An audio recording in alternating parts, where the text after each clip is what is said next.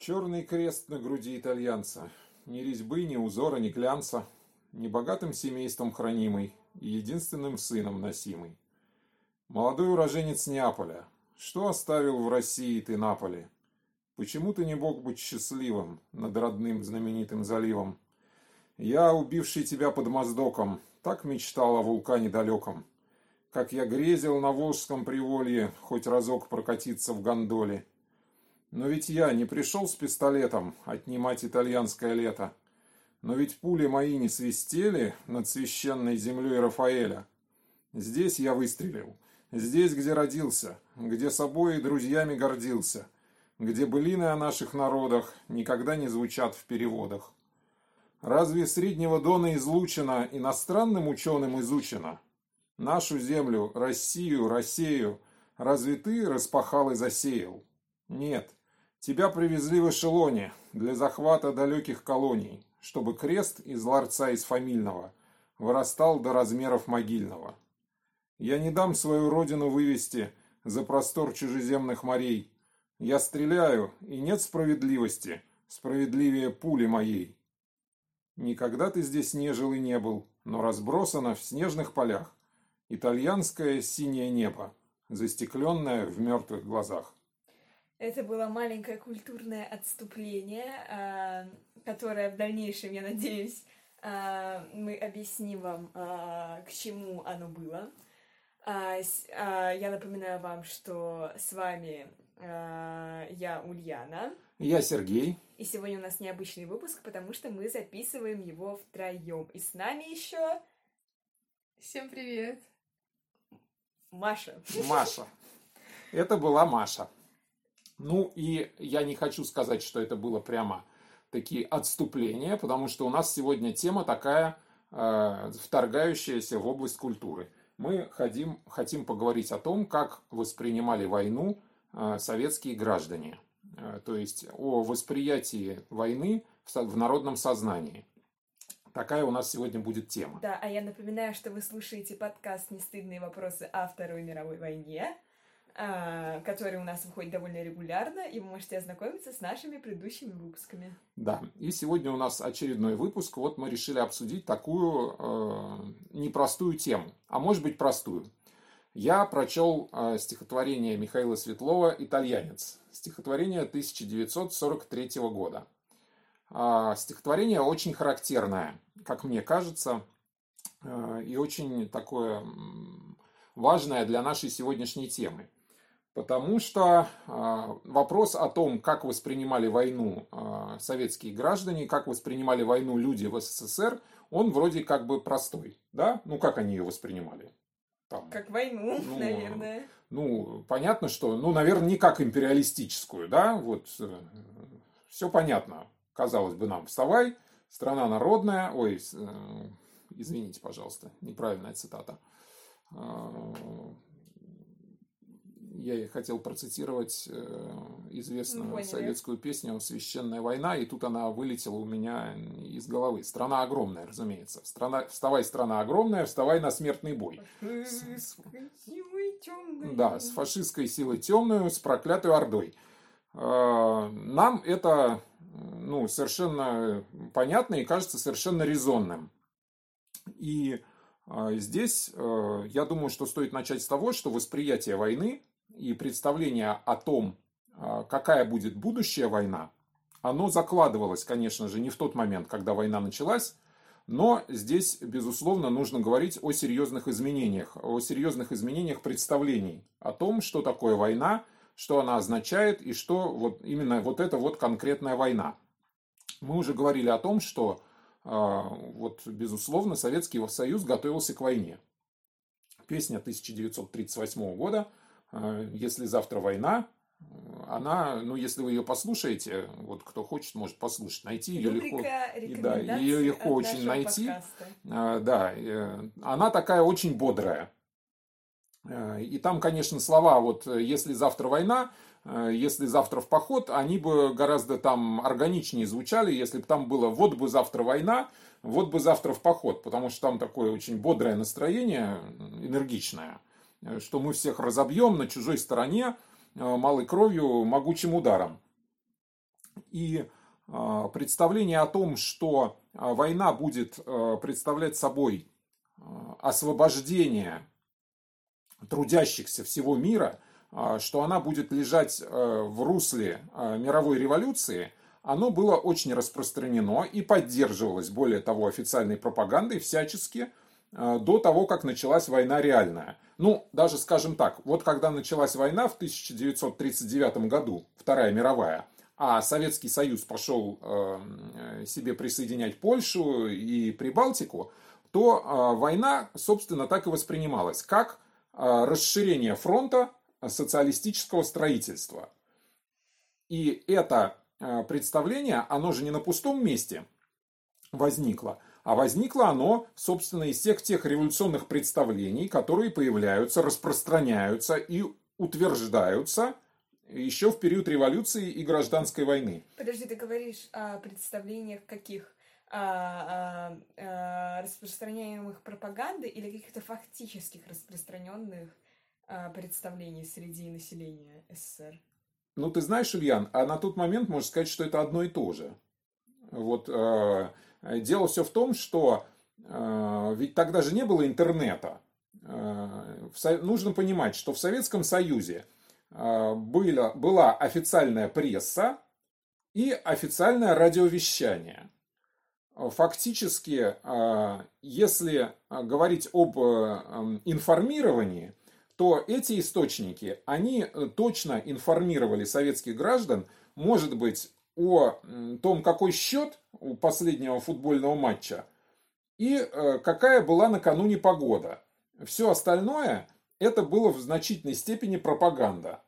И э, нам трудно себе представить, какое место пропаганда занимала в сознании людей того времени и как она действовала. Вот мы можем с любыми источниками, если хотим, познакомиться. Хотим, можем сейчас почитать американскую газету. Откроем, она через несколько секунд будет перед нами. Тогда, кроме советской газеты, почитать, в общем-то, было нечего. То есть какие-то слухи, какие-то разговоры, э, разумеется, где распространяется какая-то неофициальная информация, но значение ее, этой информации, оно такое маргинальное. Вот э, магистральная информация – это то, что в газетах и на радио. И в течение длительного времени наша пресса отечественная, она поддерживает именно взгляд о том, что а, война будет э, представлять собой борьбу за мировую революцию. Вот тот же э, самый поэт, которого я процитировал в начале, Михаил Светлов, он в 1926 году еще написал другое известное стихотворение, вот «Гренада». Слышали, Маш? Нет? Э, но это очень известное в Советском Союзе стихотворение. Я, оно тоже довольно длинное, я сейчас его, разумеется, читать целиком не буду, но там а, смысл такой, вот начало не помните там, да господи, его везде. А, мы ехали шагом, мы мчались в боях, и яблочко песню держали в зубах. Нет. Ну, а, понятно, что речь идет о событиях гражданской войны, какой-то красный кавалерийский отряд, и там один паренек, он вот не яблочко поет, эту песню русскую, а он поет «Гренада, Гренада, Гренада моя». И, ну, чего вдруг? И там как бы, вот я сейчас попробую процитировать там поточнее. Он пел, озирая родные края, «Гренада, Гренада, Гренада моя». Э, и дальше автор задается вопросом, вот действительно, по какой причине он это делает. Ответь Александровский, Харьков ответь, давно ли по-испански вы начали петь?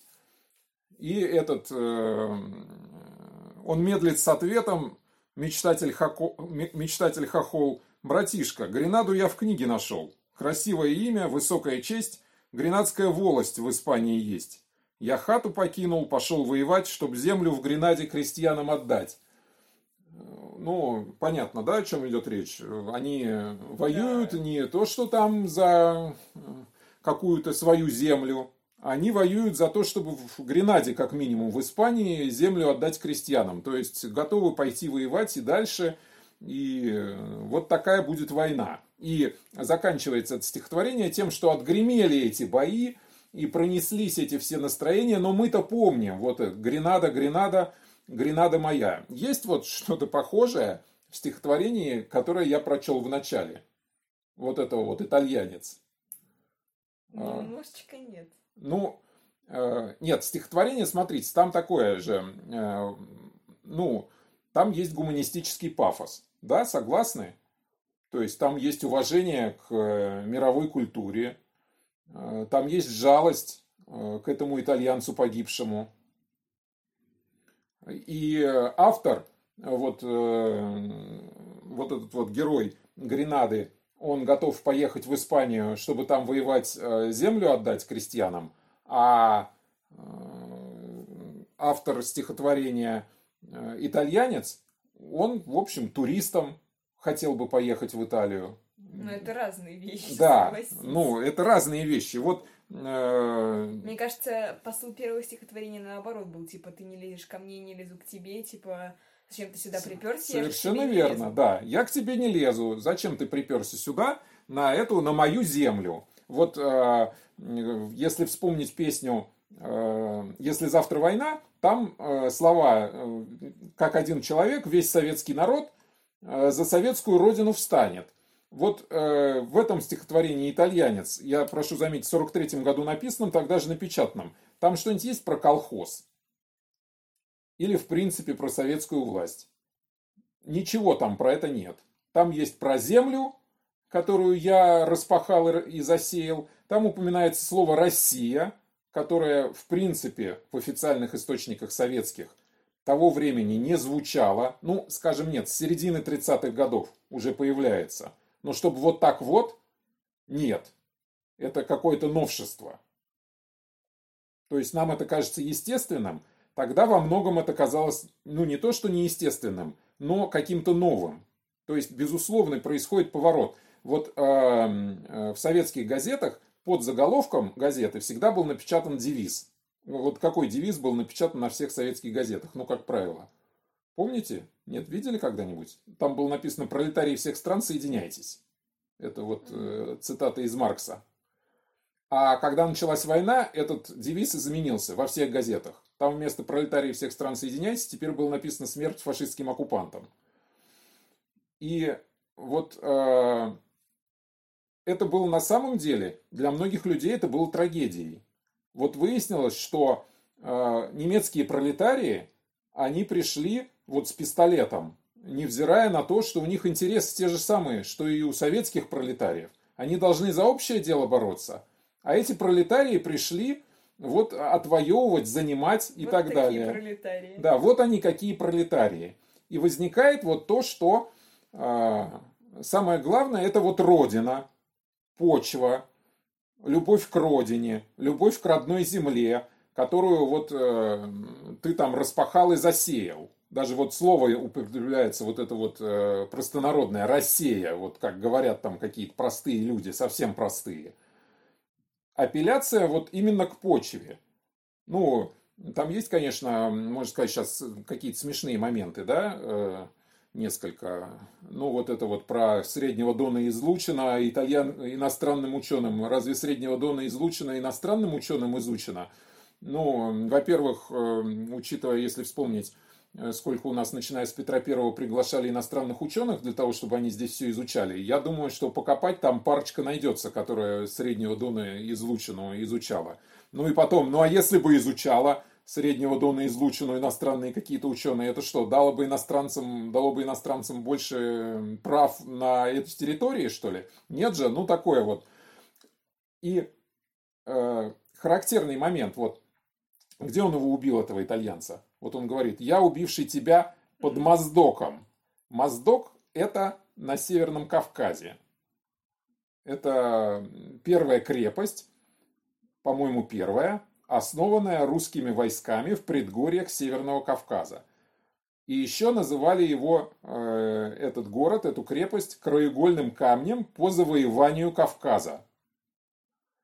Вот э, примерно в этих краях, можно сказать, лет за сто до этого, примерно, до написания этого стихотворения, описана еще одна история, ну там, правда, легенда, но можно сказать, что она примерно в это время происходила и примерно в этих же краях, да, вот, э, другой поэт, правда, не писал, не, не Михаил Светлов, сравнивать уровень таланта тут не стоит. А, ты говоришь про Мцири, что ли? Нет, не про... Ну, я говорю про автора Мцири, у него еще есть стихотворение «Беглец». Гарун бежал быстрее Лани, Быстрее, чем заяц от орла, бежал он в страхе с поля брани, где кровь черкесская текла. Отец и два родные брата за честь и вольность там легли, и под пятою супостата лежат их головы в пыли. Под пятою какого супостата лежат э, черкесские головы? С кем они воюют? Ну, с русскими, разумеется. Э, вот русские пришли еще в середине 18 века, основали эту крепость в Моздоке, а затем, опираясь на нее, начинают завоевание и присоединение, собственно, территории Кавказа, которая там, ну, по разным подсчетам, практически на 100 лет затянулась. И, может быть, если бы в то время нашелся поэт не уровня, конечно, Лермонтова в черкесской среде, а хотя бы там, ну, там уровня Михаила Светлова, он бы тоже мог написать о том, что вот он хотел э, приобщиться, побывать в Петербурге, приобщиться к, к шедеврам Эрмитажа, а тут вот э, кто-то русский пришел с пистолетом отнимать их черкесское лето. То есть, э, ну, я хочу сказать о том, что эта территория, на которой как бы происходит событие стихотворения «Итальянец», она не так давно стала вот этой вот Россией, Россией, которую там распахали и так далее. Но это не важно в данном случае. Это э, наша священная земля. Вот к вопросу о восприятии. Идет война народная, священная война. Война делается священной. До этого слово священный находилось под запретом. Священный это какой? Священный это какой-то освященный. Но это связано с религией. Да, это какой-то связанный с религией. Что-то церковное такое, освященное какое-то. Что это такое? Это какое-то получившее некую, э, как это сказать, сверхъестественную, да, сверхъестественную санкцию. То есть эта война получает какую-то сверхъестественную санкцию. Простите, э, там товарищ Маркс переворачивается в гробу, Э, со своим материализмом. Какая еще священная? Что это такое священное? Тем не менее, это не только на устах, э, не только в газетах, но это и в сознании. Эта война справедливая, безусловно.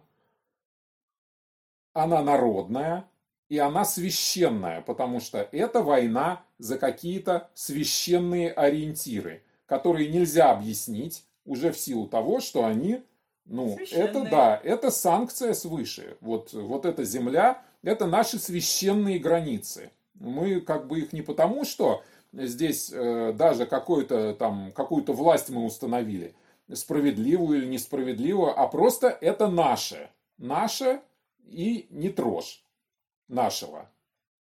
И когда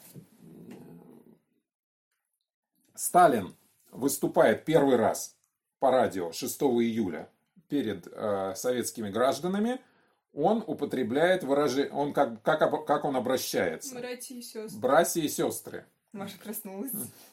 Братья и сестры, к я вам... внимательно слушаю, между К вам обращаюсь да. я. Это то, с чего он начинает.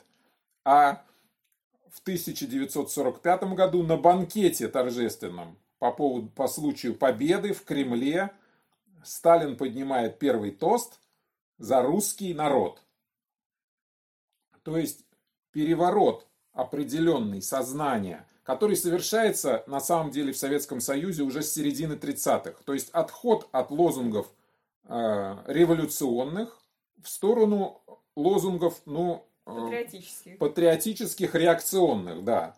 То есть э, не Э, установление мирового социализма, а установление, ну, вот такой советской, э, конечно, ну, в общем-то, империи, наследницы России. И э, происходит своего рода реанимация очень значительного количества имперской символики. Ну вот э, ордена появляются. Орден Кутузова, орден Суворова, орден Нахимова. Для кого, собственно, если взять э, русских революционеров, ну, я имею в виду там, возьмем 20-е годы, начало 30-х. Кто такие Кутузов, Суворов, в первую очередь? Ну, нам-то понятно, кто, кто, мы понимаем, кто они такие, да. А, это, а для них кто они такие? Ну, это царские генералы, золотопогонники, в первую очередь. Ну, с Кутузовым, ладно, там, хорошо, народная война там освободительная. Суворов вообще, простите, чего он полез в эти Альпы? Не говоря уже о том, что он, кажется, арестовал Пугачева. Я сейчас уже точно не помню. Ну, по крайней мере, его конвоировал в столицу после ареста в железной клетке. Нет, это э, те люди, которые принесли славу русскому оружию. Поэтому э, преемники этой славы, которые воюют теперь и сражаются за родину, они это делают с именем Суворова, Кутузова и других славных полководцев прошлого. Безусловно. Ну, э, вот... Э... То есть, если раньше мы сказали, что вся предыдущая история России это все гниль, мы к этому никакого отношения не Нет. имеем, мы все концы отрезали, и теперь мы новое государство, то теперь мы говорим, вот мы теперь унаследовали всю великую историю, теперь мы внезапно русский священный народ, и теперь мы внезапно должны это нашу культуру отстаивать. Совершенно верно. Мы отстаиваем э, вот священные ценности русского народа. Совершенно верно. Потому что, ну, не то, что это гниль. Э, что видели э, в истории России, э, скажем так, с революционной точки зрения? Что там хотели видеть? Там хотели видеть череду, в первую очередь, революционных событий. То, что русские были впереди во всяких революционных делах. Вот у нас Разин Пугачев, ну, в общем, все, что связано, что может быть положено в канву вот этих вот марксистских, марксистской линии истории. Теперь происходит движение в сторону того, что мы великие. Просто потому, что вот мы русские, и у нас великие свершения. Мы наследники этих великих свершений. Это очень важно. Началось это еще в 30-х. Этот поворот начался еще в 30-х. Но он резко, совершенно э, э, резким и определенным образом формируется именно во время войны. Именно во время войны создается э, вместо вот этого вот интернационального какого-то облика создается именно взгляд и убеждение в том, что мы наследники Великой Империи, и у нас именно по этой причине вот э, это основа нашего величия. Э, я не говорю, что отметается, конечно, полностью. Наше новое величие. Да. Тан -тан -тан -тан. Совершенно, совершенно верно. Наше новое, ну вот э, оно не новое. Конечно, никто не скажет, что оно новое. И никто не говорит, что оно новое. Это же э, все-таки при всем моем уважении мы должны понимать, что это работает Министерство правды. И оно утверждает, что это изначальное, исконное, конечно, никакое не новое. Знаете, мы всегда так говорили. Да, мы всегда так говорили. Что? Не... Всемирная революция? Нет, вы что путаете? Да, это подождет. Да, хорошо, очень хороший облик. Мы, конечно, верны и заветам, и идеям, и так далее.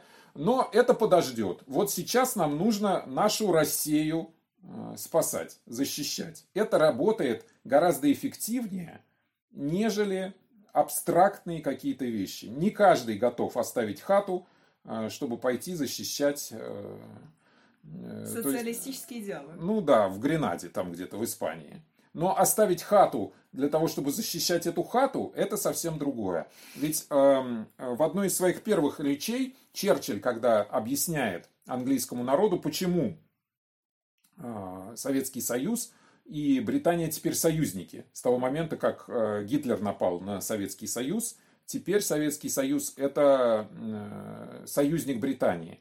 Э, он говорит, что я не отказываюсь ни от каких своих слов, которые я говорил в адрес, которые я говорил в адрес коммунизма, но теперь мы должны понимать, что русские солдаты защищают свои дома, а в это время в их дом, в домах, в этих домах их жены и матери молятся э, за своих э, сыновей и мужей. И, кстати, это один из моментов, который нужно обязательно упомянуть. Э, один из моментов в официальной пропаганде заключался в том, что Советскому Союзу было очень важно сменить свой имидж на международной арене. Ну, он сменился, если можно так выразиться, автоматически, потому что теперь э, советский народ борется с фашизмом, э, причем практически в одиночку. Но э, понимание того, что Советский Союз борется за общие ценности, у него с демократическими странами Запада общие ценности. Он за гуманизм, за уважение человека. Уважение человека, безусловно, предусматривает различные свободы, в том числе свободу совести. Отсутствие свободы совести – это главная претензия, одна из главных претензий западных стран до военных к Советскому Союзу. В Советском Союзе преследуют религию, преследуют верующих. В Советском Союзе практически запрещена религия. Советскому Союзу теперь важно доказать, что ничего у нас не запрещено. У нас все, все свободны. И у нас все свободны. К тому же этот момент религиозный, каждая война, каждый катаклизм, а это как бы колоссальный катаклизм, эта война, он вызывает объяснимый всплеск религиозных, э, ну, скажем, религиозных чувств. И в Советском Союзе это произошло в полной мере. К тому же э, Гитлер, вообще немцы, на, своих, на оккупированных территориях они открывают церкви. Они хотят выступить защитниками религии. Советский Союз, советское политическое руководство, ему наплевать на религию. Но оно не может упустить этот момент. Э, защитником религии э, должны выступать власти СССР, а не оккупанты. Поэтому происходит поворот, освобождение, если можно так выразиться, церкви. Ну, это отдельный вопрос. Ну, в общем, привлечение и этих настроений тоже всячески э, на э, сторону победы, то есть на сторону борьбы, э, борьбы с врагом. То есть отмена, антирелигиозная политика отменяется, Э, Причем граждане это видят. Граждане, э, между прочим, сначала удивляются тому, что вместо гонений, то есть преследований церкви, вдруг началось благоприятствование. То есть открываются и на территории Советского Союза церкви, э, вот и сейчас вот чуть-чуть пройдет времени, изберут патриарха. Ну, в общем, практически свобода предоставлена. Если взять доклады НКВД того времени, которое следит за настроениями граждан, вот, то там в этих докладах можно найти сообщение о том, что ну вот э, какие-то э, даже партийные, э, ну где-то в каком-то э, партийном органе, не то в райкоме, не то в горкоме, разговаривали сотрудники и обсуждали то, что э, скоро вот коммунистам официально разрешат э, крестить детей, и венчаться в церкви. То есть выйдет такое постановление. И для, если взять письма с фронта, ну вот такая известная цитата о том, что ну вот военнослужащий, солдат пишет письмо домой. В начале письма он пишет, мама, я вступил в партию. Вот. А заканчивает письмо словами «Мама, помолись за меня Богу». Ну, то есть это в народном сознании смешиваются эти вещи. Ну, по крайней мере, они теперь в народном сознании выглядят такими, достаточно имеющими право сосуществовать вместе, эти представления. А, но, возвращаясь, собственно, к вопросу о народном восприятии и народном отношении – можно сказать, что всеобщее представление того времени – это э, убеждение в том, что эта война все-таки это момент жизни и смерти в самом глобальном смысле этого слова. Если а, поднять, вот посмотреть массу писем, которые советские солдаты пишут домой, то там очень много будет о том, что мы, что мы идем сражаться за победу, что вот мне нужно сражаться, мы будем сражаться, там, нам предстоит бой, я буду сражаться там э, самоотверженно до конца и так далее. а, и сравнить, допустим, что пишут домой немецкие солдаты. Там в основном они пишут, когда закончится эта война, я наконец вернусь домой. Я мечтаю о том, что война закончится, и я увижу вас, я вернусь домой, то есть э, это, в общем, совершенно другой настрой. Ну, понятно. Ну, в общем, понятно. С, советский солдат, так сказать, он пишет, типа, я сейчас здесь умру за родину. Да. А немецкий пишет, я сейчас здесь повоюю и вернусь. Да, я повоюю и вернусь. Я очень надеюсь, что я вернусь. То есть нет такого, что э, он не пишет, я вот положу там Последний да, за, за, за Фатерлян, там, ну нет, есть, конечно, какие-то оголтелые там, безусловно, Э, как, как и везде. Вот. Но в основном общее отношение именно такое. И э, нужно сказать, что вот это отношение э, битвы и борьбы за Родину, за какие-то базовые ценности, которые э, не исчерпываются э, вот именно всей э, советской атрибутикой, а лежат где-то раньше нее и глубже, это настроение – которое вот формируется в ходе войны, оно на самом деле потом остается. Вот э, национализм, который свойственен позднему сталинизму, послевоенному, он формируется э, вот на благодатной почве именно во время войны, потому что это чрезвычайно благородное основание для этого. Ну, э, понятно, что не за советскую, не за советы, условно говоря, там солдаты кричат, там за советскую власть или еще там за советы, они что кричат? Они кричат за родину, за Сталина. Ну, то есть понятно, что понятно с родиной и вождь. А почему, со, а почему за Сталина, кстати? Ну, потому что это вождь, потому что для э, тотали, э, все-таки не будем забывать, э, что режим наш на то время не перестает быть тоталитарным, наоборот, он по, по итогам войны он усиливается. А для тоталитарного режима для него э, три вещи э, чрезвычайно важные. важные. Это вот э, такой безусловный национализм, такой вот священный, это священная земля, священные границы, священные права на землю. Это вот такой романтический идеализм, то есть я вот люблю родину, потому что это э, родина. Потому что э, вот, э, ну, влюбленный не спрашивает и не допускает никаких недостатков. Его возлюбленная, она самая лучшая в мире. Просто по определению. И уверенность в вожде. То есть любовь к вождю. Обязательно должен быть вождь, который олицетворяет. И вот Сталин олицетворением вот этой борьбы, он становится именно во время войны и как олицетворение этой борьбы и вообще всех свершений, которые вот русский народ в принципе совершает, советский народ, он э, и остается, ну, понятно, что это заложено в 30-х, но все-таки в 30-х, если мы про культ личности говорим, пресловутый, то в 30-х он формируется.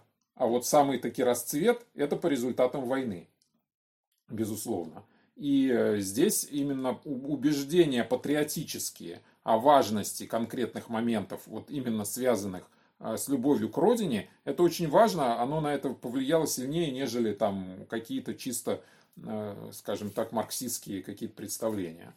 Ну вот, кстати, интересно, что в поэме Василий Теркин, которая была, ну, наверное, самой, остается самой популярной, вообще самым популярным таким э, произведением о Великой Отечественной войне, там ни разу не упомянут Сталин, э, при том, что сама поэма и образ Василия Теркина, он очень такой фольклорно какой-то обусловленный, и там очень много такого традиционного сказочного фольклорного, и герой вот этот Василий Теркин, он такой действительно как будто традиционный русский персонаж, вот, но Сталина при этом там нет. Это всегда всем было очень удивительно, как э, не упоминая ни разу как бы имя вождя, эм, Твардовскому удалось э, как бы вообще пропустить эту поэму, и она стала такой невероятно популярной. Ну, а было бы там это имя фальшивым?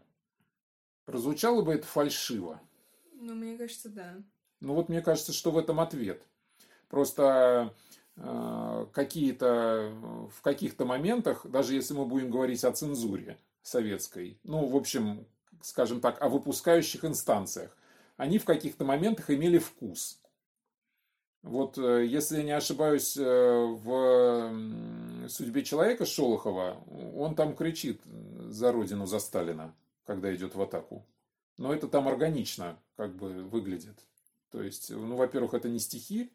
Ну, я думаю, что дело даже не сколько в цензуре в данном случае, а в том, что, ну, Василий Теркин стал, в отличие от э, Андрея Соколова, который главный герой судьбы человека, Ну он да. был действительно таким как бы очень близким солдатом-героем, и эм, Твардовский выпускал эту поэму частями, то есть это был практически как такой сериал, потому что понятно, что конца никто не мог предугадать, и это было очень близко, что как бы ты не знаешь, чем это закончится, и ты не знаешь, э, погибнет Василий Теркин или нет. И в данном случае, ну, как бы, как раз э, судьба человека это уже немножко другое. Это как бы как... э, Ну, ах- нет, нет, это понятно, и написано позже, войну, все да, ясно, да, позже, конечно. там, ну, это другого бы, времени Там уже. другая тема, да, ну, то есть... А Василий Теркин это именно что такое вот народное, близкое каждому. Ну вот, э, если взять эм, произведение, которое написано практически в то же время, издано, вот э, роман э, Виктора Некрасова «В окопах Сталинграда», то там тоже нет про Сталина. Это вот такое весьма жизненное, я бы сказал, повествование. Такая окопная правда. И в этой окопной правде тоже почему-то не находится вот э, лозунгом места. Потому что все-таки убеждение о том, что такое лозунг, а что такое реальность, оно было. И на фронте в первую очередь. И мне кажется, что они не включили каких-то таких моментов, и от них не потребовали их включить, потому что это прозвучало бы фальшиво. Но мы сейчас... Я, я просто пытаюсь сказать, что мне кажется, фальшиво не с их точ... не с точки зрения цензуры, а невыгодно как бы с точки зрения того, что литература, она ну, типа, Василий Теркин поддерживает э, солдат, мне кажется, ну, как бы, как могла рассуждать цензура, и, соответственно, что поддерживает, то пусть уже как бы и остается таким, каким есть. Да, Это совершенно не верно. то, что они такие сидели. Ну, наверное, это вот тут безвкусно будет смотреться. Я думаю, если бы они по такой логике рассуждали, то не было бы столько произведений, в которых Сталин отлично присутствовал. Ну, само собой, нет. Э, Речь идет о том, что э, прекрасно люди понимали, что какие-то искусственные, э, искусственно выдуманные и искусственно сочиненные, их тоже хватало, их полно было на самом деле. Какие-то агитки э, заходят э, гораздо хуже, нежели что-то искреннее написанное, такое как Василий Теркин. Не говоря уже о том, что это практически, да, действительно какой-то такой эпос, можно сказать, современный. То есть, э, где былины о наших народах А, никогда не звучат в переводах. для а, слушателей и для меня, о чем вы конкретно говорите сейчас, чтобы мы подождала такая, пока мы уже обсудим. Так, Сейчас уже тут будет анализ. Ну, чтобы вы могли, а, да, чтобы мы могли ознакомиться потом, например, а, с данными произведениями литературы. Нет, ну, поэма Василий Теркин э, Твардовского, это действительно, это Рубрика «Рекомендованная литература». Да, безусловно, конечно. Если вы хотите прочесть э, что-то э, в то время написанное, вот, э, то, ну, конечно, здесь э, я отдаю должное Михаилу Светлову, вот, э, с его подходящим стихотворением. А, Я хочу но задать слушателям загадку, друзья. А, Михаил Светлов упоминается в одном очень а, массовом а, произведении культуры, которое, в общем, кто его вспомнит, тот молодец.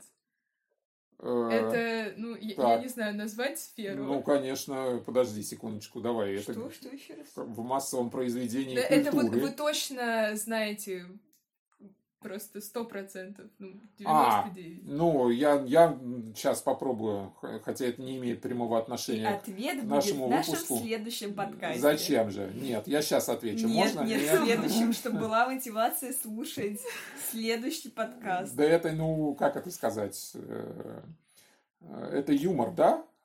Ну, юмор, да. Да, юмор. ну, Категория юмор. Категория юмор, да. Все, больше подсказок не даем.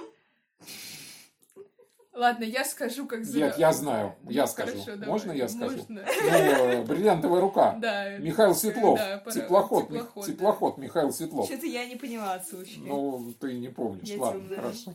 Не Мы суть. вообще говорили про Василия Да, мы вообще Ребят, говорим... кто не понял, а, вы просто... Я вас понимаю. Все Вообще- хорошо. Еще. Все Вообще нормально. мы, вообще мы говорили про Василия потеряно. Теркина, да. А Василий Теркин это вот э, одно из самых репрезентативных, я бы так сказал, произведений о войне, которые тогда же и написаны. Ну и то, скажем прямо, не вся поэма. Вот, она там неравнозначная, я бы сказал. Есть моменты, которые, безусловно, такие очень, очень, очень крутые, вот. А есть, э, мне кажется, послабее. Но это за, вот, э, ну вот он, вот он народный герой, да? То есть э, там нет э, каких-то это такая житейская, он носитель чего? Ну, как бы, вот, явля... можно ли сказать, что Василий Теркин носитель какого-то пролетарского сознания? Или какого-то классового? То есть, вот это вот, что, вот эта вот борьба, которую он ведет, она какая-то в какой-то степени классовая, или это вот революционная. Ну, он русский солдат. Да, там много об этом. Он русский солдат, и он мог бы быть, в принципе, э, солдатом любой другой войны, которую ведет Россия. Ну, мы будем говорить о какой-то там, может быть, война 12 года, то есть войны освободительного характера. То есть он туда вписывается вполне.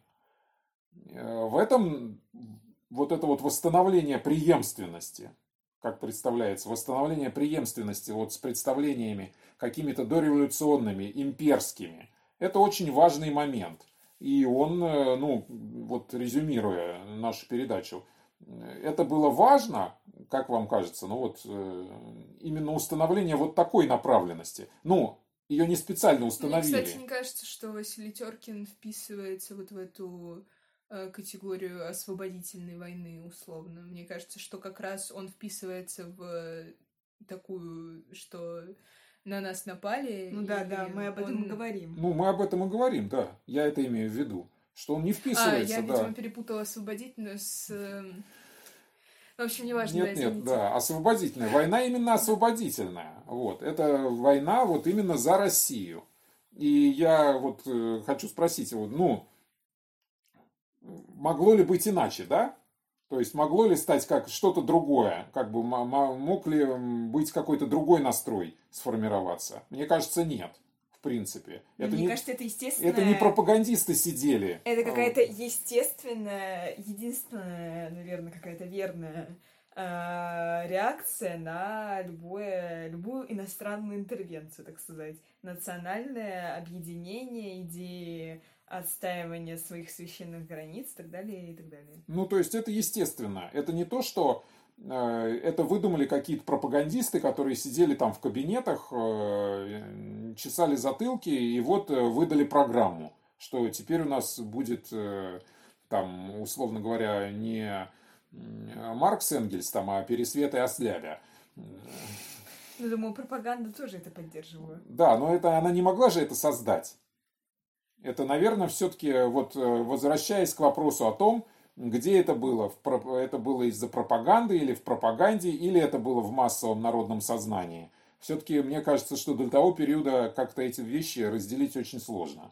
Ну, мне кажется, что вопрос в том, что пропаганда, она, ну, как бы, она работает как э, мегафон для...